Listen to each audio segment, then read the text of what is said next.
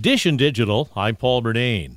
Microsoft is out with the Surface Laptop Go 2, an update of its entry level PC. Overall, the appearance of the budget friendly laptop hasn't changed much. It still features the original slim design with a 12.4 inch touchscreen display. Inside, the Surface Laptop Go 2 gets more storage space with a 128 gig solid state drive. Microsoft says it also gets an extra half hour of battery life, now lasting 13 and a half hours. Other upgrades included improved webcam, faster processor, and Windows 11.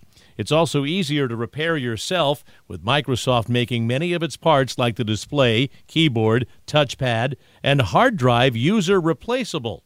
The starting price for the Surface Laptop Go 2 is $600. Dish and Digital, I'm Paul Murnane. And there's more at WCBS880.com slash Dish and Digital.